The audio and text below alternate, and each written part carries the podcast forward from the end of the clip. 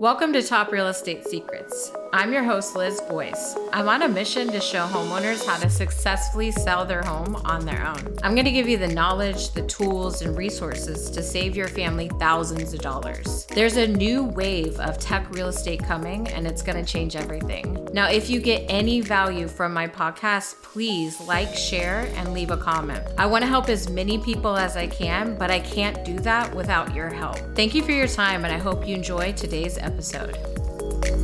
Today we have Howard uh, with Home Shape Inspections.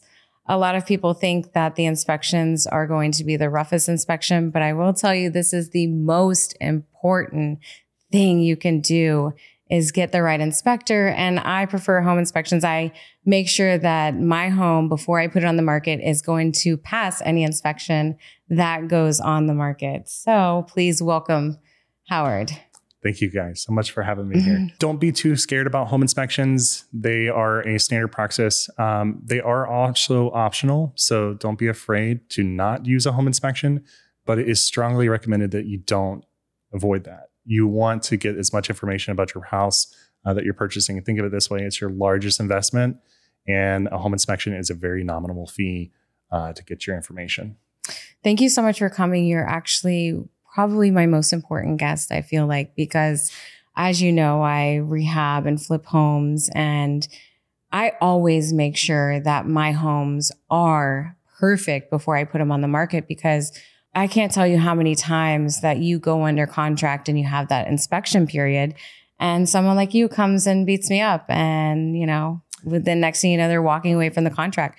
But if I make sure that everything is fixed beforehand, you have no problems. Yeah, it's it really comes down to what a home inspection is, and at the core of it is how much maintenance has been done to the home. Mm. What are the things that are lacking that need to be corrected? And we don't try to come in there and try to beat everything up on purpose. Mm-hmm. We just want to provide as much information about the home. And a lot of the things that we have, they're broken down in three categories. You have your maintenance category, which is something you can do yourself, or a handyman can get involved and take care of the problem. You have a further evaluation category, which is something that is needing a, a licensed trade, for example, a plumber or electrician to repair. And then you have something that's considered safety. So when we're looking at a home, I'm looking at it the same way I look at my personal home. I'm making sure it's safe for my family. And that's what I want to do for my customers. So you want to check, make sure there's no issues with the kids being able to get their head stuck in the railings. We're looking for those safety issues that need to be corrected immediately. If you're going to list a home, do you suggest a pre inspection? Yeah, pre inspections, um, they're not very common. To be 100% transparent here, I have had zero pre listings and I've done mm. almost 640 inspections last year. I love the concept of a pre listing inspection. Some markets, they're very common, um, but here in Orlando, not necessarily but is a fantastic tool. Think of it this way: um, when you go to sell your car, you take it to a mechanic and you want to make sure everything's good. Same thing when you're buying a car; you want to make sure the property is in good order and ready to sell. So think of it that way: a pre-listing inspection is a checkup, lets you know what, hey, these are some critical things you may need to fix because what we're going to be looking at is, hey, if you have a bad roof, that needs to be repaired because they're not going to be able to get a home and purchase it unless it's a cash offer and they're going to be able to get insurance. They need to have that roof in the right spot so that way insurance will approve them and they can move forward with the transaction and close it. A lot of people don't realize that I'm actually going through it right now. It's a 2006 roof. We're in 2022. Selling it is uh, hard right now. So one of the things that I'm making sure is that I have a roofer in place and when we go to actually go under contract, we'll get a new roof and it'll all be done right before we sell the home. Yeah, absolutely. One of the things that's great with insurance is they'll work with you to actually say you're purchasing a home. You know, it's got a 15 year old roof. It's got maybe two years of life left on it. If they're not going to approve you for that, they'll say, okay, well, we'll give you temporary insurance while you go ahead and get the repairs done. And mm-hmm. negotiating that in the contract with the seller's credit or a repair being done by the seller is a fantastic way to get a brand new roof. Um, but you know, pre- preemptively, when you're selling a home, you want to be ahead of that game. You don't want to get to that point because you already know it's going to happen. I, I completely agree. I always try to find a solution before it even is a problem. Yeah, absolutely. You want to try to find those, and that's what we do. Is we try to provide as many solutions to your problems uh, while you're researching this home. I do agree with that. Um, so, how do you feel about people selling their home on their own? I think it's a great choice. I think that you save a lot of money. You think about this way in real estate transactions, we have 6% usually is the split that the seller pays to the buyer's agent and the seller's agent. And then the buyer has their responsibilities of the appraisal and they have their responsibility of taking care of the inspection. There's a lot of money that's going out and you can save that and that can increase the amount, especially if you have a lot of equity in your home. That's more money in your pocket that you can use to purchase your next home or next property. And I think it's a fantastic option. There's a lot that you can learn. You can do it yourself.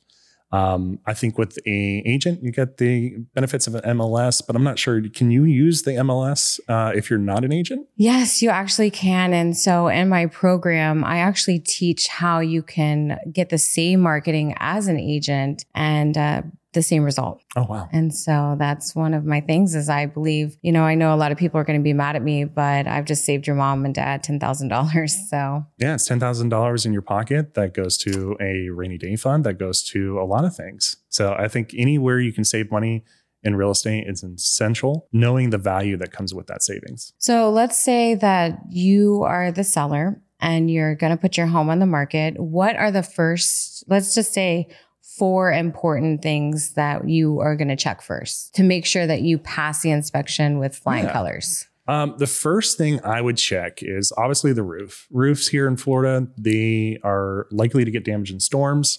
We have hurricanes on a yearly basis. And that's the first and most critical because it's the most expensive item in your home and it's the most important item on your home. It sheds water, makes sure that there's no moisture coming into the home. It protects your asset. The second thing I would check is my electrical. We have a lot of cases, especially if you have an older home, uh, where panels are outdated. We have a couple panels like Sylvania and FPE, which is Federal Pacific Electric. Mm, Uh, the rainbow colored ones. yes, if you look at your breakers and the breakers are different Yeah. colors, uh, instead of just Run. black. No, I'm just kidding. yeah, yeah. You, you might want to get that panel updated. That's an essential thing. If you have any wiring issues, those need to be addressed right away. Which away. is to go farther, it's cloth wiring. Yeah. And it's in the old, you know, the old days and they can catch fire. Uh, to redo a house, cloth wiring can cost you anywhere between seven to nine thousand dollars. So It it's can. very important to find, you know, make sure that you Yeah. catch that. those things you're you may not know that if you bought the home or you're living in it but you can hire an inspection company to come in and look at that real quick um, we'll know that on a four point on a wind mitt you can actually see a lot of inspectors nowadays we do walkthrough consultations where we actually come visit you we look at your home and we let you know it's sort of like um, like if you got an annual checkup you Mm. know we check your home make sure there's any problems with that. Third thing that i think that would be really essential would be checking to make sure that your plumbing is in good order. Uh, polybutylene piping is a great piping that is now starting to affect insurance. Mhm. so you want to get that addressed. Most days um, with new homes and everything that's being uh, fixed right now it's either copper or it's going to be a pex or a pvc piping. That's pretty standard what we're seeing and then the last thing is your HVAC. You want to make sure you have air conditioning. Um, get the heating done. One thing I would recommend that's probably the easiest fix you can do to make sure your HVAC's in good order is just hire an HVAC specialist to come in do a checkup, Mhm. get a copy of that invoice, and put that invoice in front of the seller. Uh, sorry, in front of the buyer, so that way they know it. And then the same thing. Any improvements you make on the property, you want to keep good records of it. You want to make sure you have permits in place. Uh, those permits, your inspector is going to look at that and they're going to put those on their four points and win mitts. Mm. Um, that information is essential, but it'll help you sell the house faster because now you're saying, look, I have a house, regardless of what age it is. Let's say it's 20 years old. Mm. We just updated everything. Most appliances in your home have a certain lifespan. The one appliance that gets neglected the most is the water heater. Oh. Yeah. I have a really old water heater from 1996. Yeah. So they usually last like 10 or 15 years, but I, it works great. It's Yeah, it depends on the brand. 2022. It's literally been there forever. But I know I'm going to have to get one, you know, eventually. Yeah, but that's a that's a five hundred dollar fix, and if you have a plumber come in, it's going to be three hundred dollars to install and remove the other one. So you're maybe eight hundred to about twelve hundred dollars, depending on the plumber and what their pricing is. So it just really depends. Um, you want to make sure you're looking at the critical systems first because those are the biggest items that get knocked out on the home inspection report. We're not really concerned about a hole in the drywall because that can be easily fixed most sellers are looking at the big ticket items that are going to cost them a significant amount of money. And when you look at it, anything over $500 is considered significant in a lot of cases. I do agree. One thing I love about your company is that you actually give estimates Mhm. on your, you know, inspection. A lot of people don't even do that. I come from a project management background. So like I worked in construction for 10 years. I know the cost of things. I know the cost of contractors. And a lot of it is um, with home inspections, you got to be very savvy to where the market rate is for certain trades and understanding, okay, this is a good estimate you can give right away. And a part of that is just making it easier for the buyer to understand, hey, here's the severity of the issue versus them going off the deep end with it. And one of those things is like when we have a drywall hole, that's a Mm. very easy fix. You can buy a sheet of drywall, eight bucks, small, you know, little two by two section, and then, you know, some drywall mud, maybe 10 bucks invested in there. And you can fix the problem for less than $50 and some time. Or you can hire a contractor and maybe $100 to fix the problem. But it's one of those things where you got to bring that buyer back in and say, "Hey, look, we this is not a big issue that you're making it out to be. Um, here's what you should be really focusing on Mhm. versus this." So knowing that information, providing those solutions, really knowing having good relationships with contractors, that's one thing I really leaned on when I was a very early inspector was I reached out to every contractor I knew, asked questions about things that I had questions on that I didn't fully understand because they were more of a subject expert than I was. And then I use that information, garnered that knowledge, and I pass that along to my clients. Do a lot of inspectors come back the second time for a reinspection? Yeah, I got a reinspection to do today. so um, re-inspections they're good one of the things you want to do with a reinspection is you're verifying that the seller had fixed everything that they promised to do and it's usually just a bullet point list of everything that needs to be checked over again and it doesn't take as long as the initial inspection because we already found all the major issues we're coming back to double check make sure those things are fixed if they're not okay we just report back to the buyer and say hey look it just needs to be a little bit more time to fix it and so tell me the difference between what's a certified inspector versus a licensed inspector. So, certain states here in the United States have licensing requirements. Florida is one of those. Um, but places like Georgia, for example, don't need a license. You can get your national exam, which is a it's good for the entire United States. And that's usually the base requirement for most inspectors. But for the state of Florida, we have a specialized test we have to do here. And in order to keep our license, we got to hold um, our continuing education. It's very much like real estate and a realtor uh, being in that role. We just hold that license. So certifications, on the other hand, those are usually um, specialized avenues that a home inspector can specialize in. In that, like, for example, Winmits and Four Points, that's a certification. You have to hold that certification on a yearly basis. Mm. Um, mold inspections are a certification, radon, all these other services that most home inspectors offer. These are certifications that they have obtained, and they're usually presented either through um, three different organizations. So, for example, I'm part of FABI, ASHI, and INTERNACHI. These are the big three here in Florida. Uh, INTERNACHI and ASHI are national organizations, so they cover everyone. But um, you can go to each organization, take your specialized training. It's good for your continuing education. And it just says, hey, I'm certified. I know what I'm talking about. Um, but there is, once you have that certification, most certifications don't have a renewal. And it's really up to the inspector to continue studying. So it just means you did the coursework in a lot of Mhm. cases. But really, the biggest thing is experience that comes with it and having the right people you know um, that can do it. So, for example, like my WDOs, I have a WDO certification, Which is which is a wood destroying organisms, termites, Mhm. carpenter ants, those kind of insects. I have the certification, so I know when I'm looking at an inspection, I'm looking for that. But I don't always recommend a WDO unless it's a VA loan or certain Which circumstances. mandatory. Yes, where it's required. But in the case when I have to do a WDO, I actually have a pest control guy do it Mm. because they have the license for pest. Got it. And so in the state of Florida, they have to keep it in their lane and I got to keep it in my lane. But if I did an inspection, I see the WDO, then I got to go ahead and say, hey, we need to do a WDO inspection. Here's my inspector. Mm. Do me a favor and touch on what is a wind mitigation and who needs it, and what exactly is a four point, So it, it could be any homeowner in that in, in that answer. even if it's before 2000 and uh, you said three, Yeah, I mean, because it's going to give you such a well, it's you, like I said, it's it's the six opportunities. So even though your house may not qualify, say it's built in 1980. My house is built in 1980. Mhm. It's just one question. It doesn't hurt me. What's more important is the other aspects because, like, do I have a brand new roof? Do I have tie downs that are proper? Um, do I ha- have I made upgrades to make it hurricane impact rated? Those are going to help, you know, versus is the geometry of my roof important too? You know, do you have a hip roof or do you have a regular roof? If you have a hip roof, it's a it's a better option. So it leads to you having more credits Mm. back on your uh, your policy. And explain what is exactly a hip roof. Triangle. Okay, got it. So you have two roofs, like a gable's like this, and then a pyramid is a hip. So it's all four sides. Okay. And then when we look at it, All I know is it's a flat roof and it's too expensive. Um, no flat roofs are be. flat roofs are okay, but it's like in on the on the document they're not really looking at the uh, flat roofs. That's more so of like like if I was For looking rehabs. at multifamily. Yeah. If you have a flat roof, you can build a new roof over top of it. We're going to see it in the attic.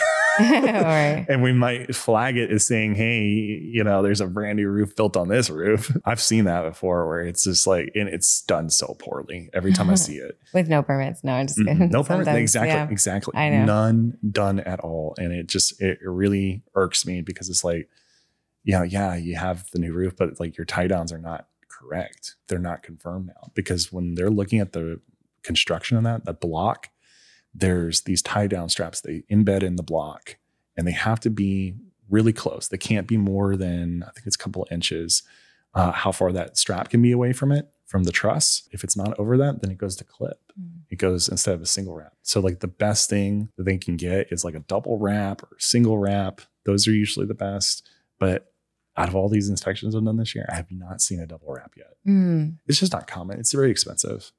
So, um, and it's we're also in Central Florida. It's not Miami. Miami, Mhm. that's like every day. yeah, okay. So, mhm. Um, what makes a good inspector? oh, jeez, we're. I know it's really hard, Oh but I've gosh, seen no. I was so many bad ones, you know, and that's honestly why I work with you because I know your construction background. yeah, Remember the first time I met you, I was like, oh, I have my inspector. I don't need it. But then you did such a good job. And I knew that you knew what you were doing. And so I switched immediately over to you. Um, I think the thing is, is like this generation of inspectors. We have we have a lot of inspect. When you think of the standard inspector, they're in their fifties. Um, they're usually a white male, and um, Mhm. they're retired.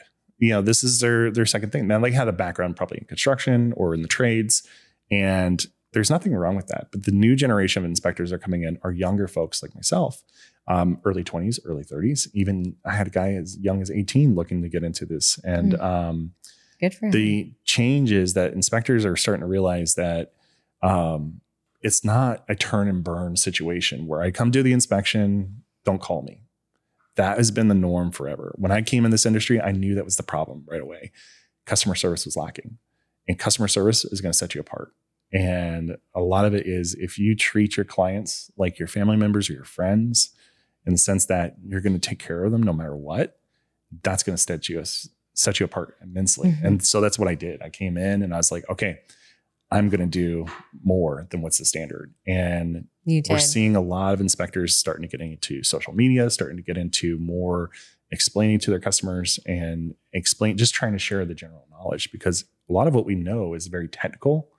Um, and it's very hard to break it down into a more common term or easier to understand uh, way of or approach. So I think that as long as you're a good inspector in the sense that you can be everybody's education's on the same level when we start. Um, once you get more inspections under your belt, then you become more vetted in what you're doing.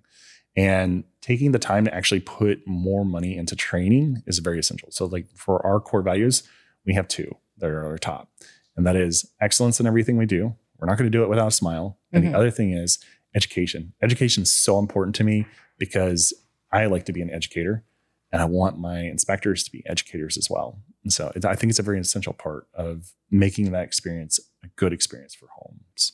Yeah, I think that's a great answer. And that's kind of hopefully standard in all businesses, but it's really not, you know? No, it's It's it's. It's- never that case. I know. There's there's so there's there's inspectors that are phenomenally amazing at their knowledge. They they provide so much to our community and our industry. And then there's inspectors that are just absolutely terrible. I, and that's the thing is you can look at inspection reports. My biggest recommendation before you hire any inspector is look at the sample report first. Ask for them if they're not updated or if they're not to the snuff that you want, then um, you need to go probably pick another inspector because um, there is a difference. And once you start shopping around asking for sample mm. reports, you'll see the difference. You know, a written report versus a digital report. That's why we went digital. Mm. What are some of the questions that you can ask the inspector to make sure that it's a good inspector? Yeah, you, first is you can always look at their certifications. A lot of their websites will have all their information, a little bio about themselves. They kind of provide as much as they can um, right there on the forefront. But the real question I would ask is, um, well, look at the reviews first. Okay. I always say, look at reviews. Look how recent the reviews are. If they've been in business for 15 years and they haven't had a mm. review mm. in six months, something's going on. Mm. They're not having, they're not working with their customers as much as we do. Um, in my case, my customers are usually leaving reviews monthly. So this month here in January, we already have reviews. And it's one of those things where you know, that's an important part. The second thing I would ask is how many inspections did you do uh, last year? If I am, you know, in business for 10 years and every year I did 100 inspections, well, that's only means I did a thousand. Mm. There's other inspectors that do hundreds of inspections a year, 500 inspections. So it's good to ask them, hey, what was your metrics? Because we love talking about our metrics. We love saying how, hey, we did this much last year. uh, any is proud of that. And it's essential to find out okay how much work are you guys doing? How vetted and seasoned are you as an inspector? Uh, certifications are a great way to look at their information as well. You can check their license online uh, make sure their license is still active. That's the probably most important thing if it's a licensed state.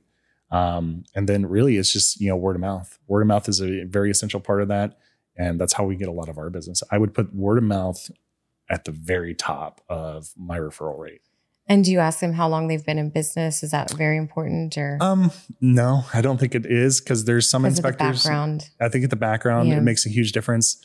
So like when I came in this industry, I had the background that kind of set me up already. I knew what I was talking about. I knew everything I was going into. But a lot of inspectors uh, come from a varied background. It may be they came from accounting, and those inspectors they do really well too because they are more uh, aware that hey, this is totally in, total change in my industry, total change in what I'm trying to do.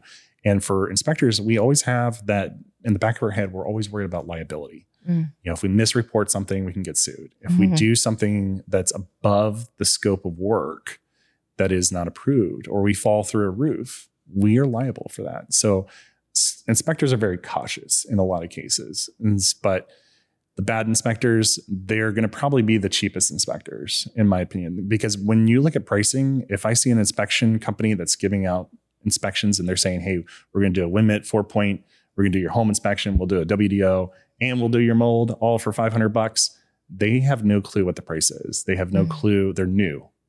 And um, there's no feasible way of doing it for that kind of price um, for the amount of time that's involved for those inspections. Cheaper is not always better.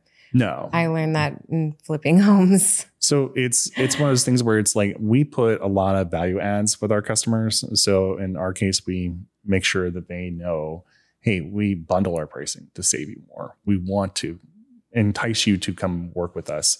Um, but also, you know, our pricing is not the cheapest either. We are mm. at above market rate in a lot of cases because we know we're that good. The product is that good.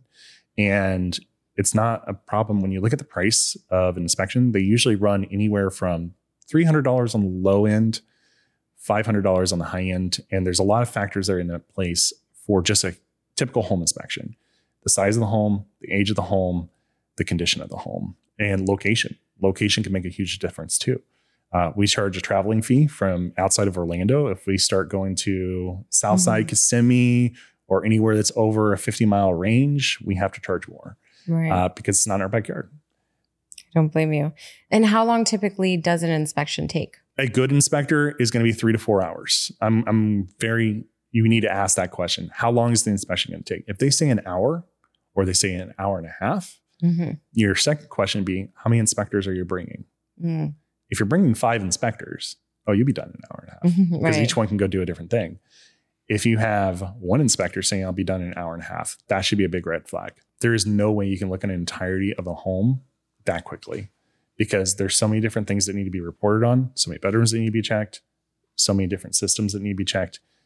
For me, crawling through an attic, an attic takes at least 20 to 25 minutes to go through. right. It does not happen quickly. And I always ask if they have a drone. Yeah. Because that's important to me. I want to see that top of the roof and, you know, just a picture of it. Yeah. Because you can definitely see different things. I love using the drone. I have three DJI drones Right. and um, it's just one of the things where it makes it easy for me for time and safety. Safety is the most important thing because there's sometimes you get on roofs and the pitch of the roof is too high to actually walk on. And so in that case, you need to have a drone or some way to look at that roof. And a lot of times back in the day before drones came around, they would use poles and put a camera up on top and shoot it from a camera down looking at the roof. And they still do that now. Some inspectors do. But the drone is much more safer. You get a certification for that with the state, and then you're ready to fly. And I like it because they make my job easier. I can actually see closer with my drone on the camera lens uh, than I could standing up. I'm six feet tall. The drone can see as close as three feet. So, um, in a lot of cases, a drone is a fantastic tool. Mm. But I always still like to walk the roofs. I, I it's one of those things where you can see a lot more walking, and you can tell if you're walking on the roof if there's any imbalance in, in, in the shingles, sheathing's going bad. Right. Feel that softness Yeah. underneath. Yeah. Uh, do you offer any additional services such as radon testing, term, or we went over the termite, but uh, mold? Yep. So we do we do mold, we do uh, termite inspections. Radon here in Florida is not a big thing as it is up north in the Northeast and other areas of the country. Uh, but radon is a indivisible odorless gas. The EPA is here in Florida talking about it. Um, my recommendation is always to try to get a radon kit. Now, I I don't do radon testing. I don't have all the major equipment, but I do have the radon test Mm. because if a customer comes to me and says, "Hey, Howard, I need a radon test. I want a WDO. I want a mold inspection. I want my WinMit four point, and I want a home inspection. I want to be able to serve Mhm. everything." So Let's talk about a pool because I always hire a separate pool inspector. You know, I know what you do, and then I like for them to dive in there to see what's going on. Yeah, pool inspections can be it. It's one of those things. Is time, you know. So we add it as an add-on service, and it's like to certain degrees. So, for example, when we look at standards of practice, pools are not included on home inspections. Mm-mm. They're Nope. they're a separate item because it's not attached to the house, and um, we're not responsible for that. There could be a plumbing leak there. Now we do those pool inspections, but if you want me to get in there and dive with the tank and scuba gear, I'm gonna have to charge you for, for my rental. I tell everyone when there's a pool involved, I have two separate inspectors Mhm. and we will be getting both because I can't tell you how many leaks that I found. Yeah. In pools, you know, you just, that's $2,500 that I just saved my seller or Yeah. me, my buyer. Now, pools pools can be very expensive. Pump systems can be very expensive. Electrical for that pool, it's all separate.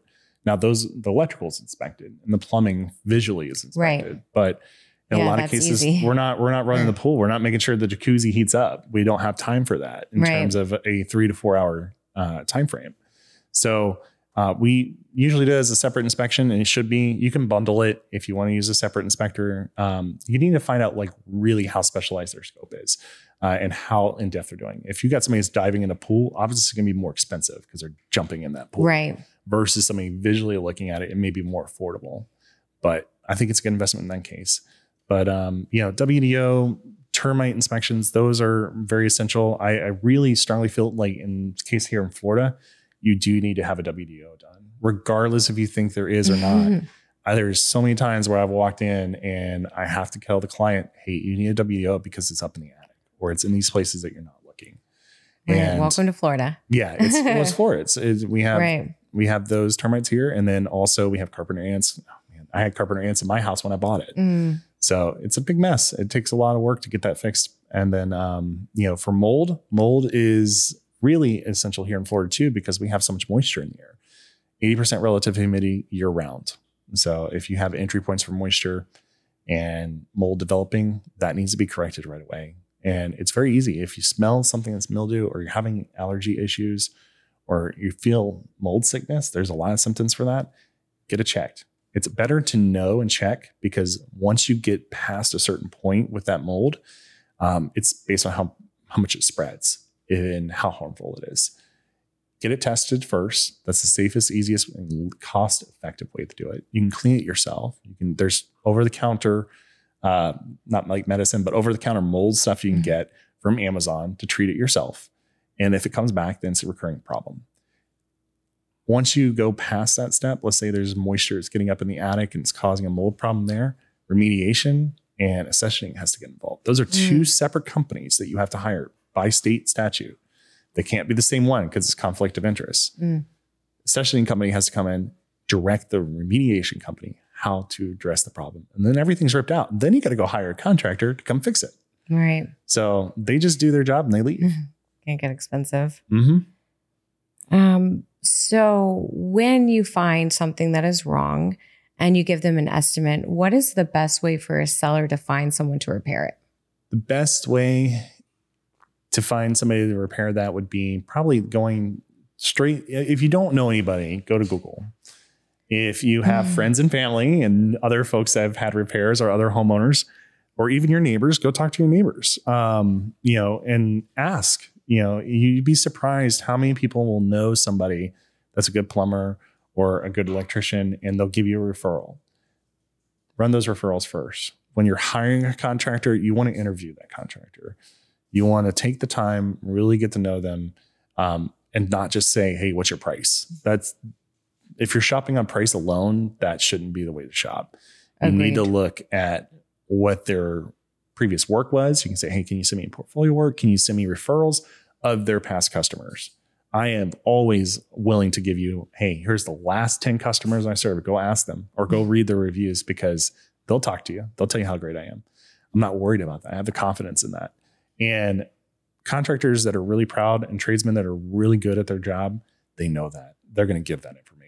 Um, make sure they have a license in a lot of cases. So, like licensed trades, like electrical and plumbing, you want to check that license. Yeah, and insurance. Insurance is important too. Um, if anybody is hesitant to give you their license number or hesitant to give you your insurance documentation, that's a big red flag. Cheaper is not always better. Yeah. Talking from experience. Yeah. Um, there's a lot of things too. Like you want to make sure if you're having something done in your house, if it requires a permit, you get the permit. I can't tell you how many times I do four points in wind mitigations for insurance and there's no permit. For example, I did an appointment this morning, no permit. The last permit was from 1988 when the house was built. And what would a homeowner do at that moment?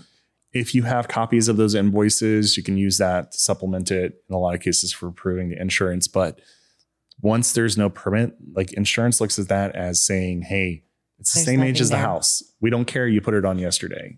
Same age until we get a permit. And the reason why permits are essential is because the city or the county, whichever has jurisdiction over that property, is going to come out there and they're going to inspect it and certify that the work is done to their standards. Mm-hmm. And there's a difference between that. I get confused all the time where people are coming with me for permit questions, and I'm like, I'm a home inspector. They have their own inspectors for that. And a lot of cases, there's cases with new construction, for example, where the city or the county will come in and say, okay, everything looks good. Didn't even bother to look up in the attic to see that there was no insulation Mm. or they look at a pre-drywall and they just they don't have enough time in a lot of cases because they have so many appointments they have to run in a day and they're go go go and in that case they it's it's one person looking at it it's very easy for somebody to miss something and unless you have that lens and you're actually looking for that which is our job to look for problems um, it's very easily missed Okay. Tell me more about a wind mitigation and a four point and who needs it. anybody that's buying insurance, um, you're going to need that for sure. And WindMits and four points, they are two separate inspections completely, but they're both documents that are required by the underwriter to develop a policy. And the wind mitigation, in a lot of cases, used to be optional, but here in Florida, we're starting to see more and more insurance companies saying, hey, we want this sooner. Used to be you would wait 30 years. Once your house, they want to just check in and make sure it's being maintained with a four point. Now it's as early as five and three years that we're seeing with some insurance carriers that are asking for that. So when you buy a new home, let's say it's brand new construction, you don't need those policies. You don't need the sorry, you don't need those inspections. Your policy is written because the house is brand new. Everybody knows it's brand new. Shouldn't have any problems. Once it gets about five years old, they'll say, okay, we need a four point and go ahead and do a WindMit because the WindMit's going to save you money long term on the policy. And what that's looking at is it's only focusing on the roof, whereas the four point is focusing on four different systems of the home. We're checking the electrical system, we're checking HVAC system, plumbing, and the roof. All those are going to be looked at, and we're just saying, okay, hey, there's no leaks, there's no problems with the ceilings, there's no problems with the home. The house is in good order, the appliances are still working, which are these major critical systems, and that should be good. It's very non-invasive, and in fact, it's not to be used in lieu of a home inspection because it's a black and white question and Mhm. they're just asking age. They're not asking if the appliance is fully working or if there's problems with the filter being dirty. No, they're not. They're only looking for And if major. it's satisfactory. yeah, if it's satisfactory, that's all it is. It is yes or no. And it's not enough of an inspection. So in a lot of cases, you know, I've I've been in homes where, you know, there's other problems in the home, but I don't bother mentioning it because I'm only there for that inspection. I'm not there for a full home inspection. But I will let the client know, say, hey, look, did you see this too? Because I saw it real quick and I just want to let you know, hey, you might want to fix it. But uh, the wind mitigation itself is also another report that is more so it can save you money. That is more beneficial. The four point is just necessary to get the policy started. WindMit helps you. So you have six opportunities there to sit down with the insurance and basically tell them, hey, my house is in good working order. And with the roof, we'll start with the very first one, and it's the age of the roof. So after 2002, Hurricane Andrew, wind mitigations became very standard here in the industry. And that 2002 and beyond to 2022, 2023, if your house is built then, you qualify. And it doesn't hurt you if you don't. Let's say my house is from 1985. So it's all right. It's just a no for me on that category. It doesn't hurt me, but it doesn't save me any money. Mm. The second thing we're going to look at is the age of the roof. Make sure that there's a permit. Please make sure you have permits. Please. if you don't have permits, you need to have them. I'm like, who put the roof on when there's well, no permit? I it's no, one of those things too where if you let's say you have a situation where you don't have a permit and you don't have any invoices well you can hire a roofing contractor to come out and certify the roof Mm. and give it a certification saying hey it's watertight for x number of years in a lot of cases when we have that we use that as well the wind mitigation setup in a lot of cases for us to say how much life is left on the roof certify it Mm. so same thing four point as well um, and that's why they use both documents together and then the next thing we'll look at is okay, the geometry of the roof. So in a lot of cases, you have either a gable roof, which is like this, or you have a pyramid, which is a hip roof. Mhm. And a hip roof is four different sides of the home that's attached to the home. And in that case, you have a lot more load bearing. You can take care of a lot more wind resistance too. In that case, um, if in, in the event that there's a hurricane or anything like that, it's not going to blow off right away. And if you notice here in Florida, a lot of the homes that are on the coast are all hip roofs or flat roofs. Um, and that is because it just it works really well versus a gable. It has that inside, it can get uplifted on one side and just blow right through and rip off the Mm. entire roof. Um, but aside from that, the gable roof really depends on um, if you have a gable feature on like a hip roof, because we see it in new construction, we see it on a lot of homes. As long as that's less than 10%, it still qualifies as a full hip roof. We just look at the full perimeter and we get a linear foot count and then we go from there. Um, so it's yes, no. Doesn't hurt you, doesn't help you in that case if it if you don't have it. We go right into the last thing, which is how it's tied down. So we go up in the attic, we actually go and measure out all the nails. We make sure it's either nails or staples or how it's attached in terms of the plywood sheathing and how far it's ran down. So they have to extend, those nails have to extend at least an inch and a half. And then they have to be at the very best option would be within six inches of each other. Sometimes they're six to 12. Um, but if you had staples, for example, which is like on older homes, it doesn't qualify as much. Mm. So it still meets, there's three categories in that one. There's not no wrong answer in that. But the best is to have nails within six inches, really good depth. They're really, you know, the sheathing is really thick. Uh, everything's secure. It just means that your shingles are attached really well. And then once we're doing that, we were going right into how is the roof attached to the home. So we're looking at the clips. We're looking for if it's just a toenail, which is really old homes. They, just use run a really big The nail. ones, yeah. Yeah. And then um, we look for wraps and single wraps. Um, and double wraps are probably the best. In Miami, you'll see a lot more single wraps and double wrap situations, uh, which is where the tie downs that come out from under So you have your wall for your, we'll just say that you have a wall here, and then you have the roof tie down. That tie down is embedded into the wall and then strapped over top of the truss or attached to the truss to keep the truss attached to the home. How that's done is just really determines how well of a incentive you get back on your insurance. And then lastly, you look at all windows and doors. So in a lot of cases, I've done homes where you have impact rated windows on the listing, but they forgot to replace two windows mm. or they forgot to replace a door or a window or they didn't upgrade the garage. In a lot of cases, what they're looking at for that is it's all or nothing. So if you had all impact rated windows, everything's missile impact rated, cool. You get the full certification. If you don't, you get like a sum, which is like eh, half and half. And then a lot of cases, what we see is like older homes, like anything that's like 1980s, 1990s. Um, my house, for example, I have contractor grade windows from when it was originally built. Those don't qualify, so they're not impact rated. But here in Central Florida, it's not necessary. In Miami, especially necessary. Yeah. Right down there with the hurricanes. Mm-hmm. But yeah, it's very it, both both forms are necessary for your insurance but they should not be replacing a home inspection. We've had I a lot always of customers doing tell that. them to go ahead and get that. You'll need that for saving on your insurance. Oh yeah, I can't tell you how many mm-hmm. times I go to an inspection. They're like, "Oh, we just want the wind mitigation." I'm like, "Well, you're going to call me back for the four point," and I know this just from experience. So right. I, I, take photos of everything because I know they're going to call me back. I'm going to go write their four point for them and post date it because I already took the photos. That's great. It's a lot of information. I feel like I will have to break down some stuff for people it might be overwhelming, like because they don't, you know. But you gave a lot, which is good because people mm-hmm. need that, which I appreciate. Yeah, you give give more than you receive. Always. Right, yeah. I, I, I, try not to complicate things because you know you don't know if you're talking to somebody's grandmother or, or right. you're talking to somebody who's younger. That phone does not give you a face. Right. I feel like um, the part, the inspection part, I'll have to really like focus on because you gave a lot of information mm-hmm. and Hey, if you get questions, just hit me up. Thank you, Howard, for you know being here today. I know that that was a lot of information, but you need this information to buy your home, to sell your home. The inspector is one of the most important people that you need in order to sell or buy. And so I really appreciate you coming out and sharing all of your information. I wish I had all of your knowledge, but that's why I have you on speed dial.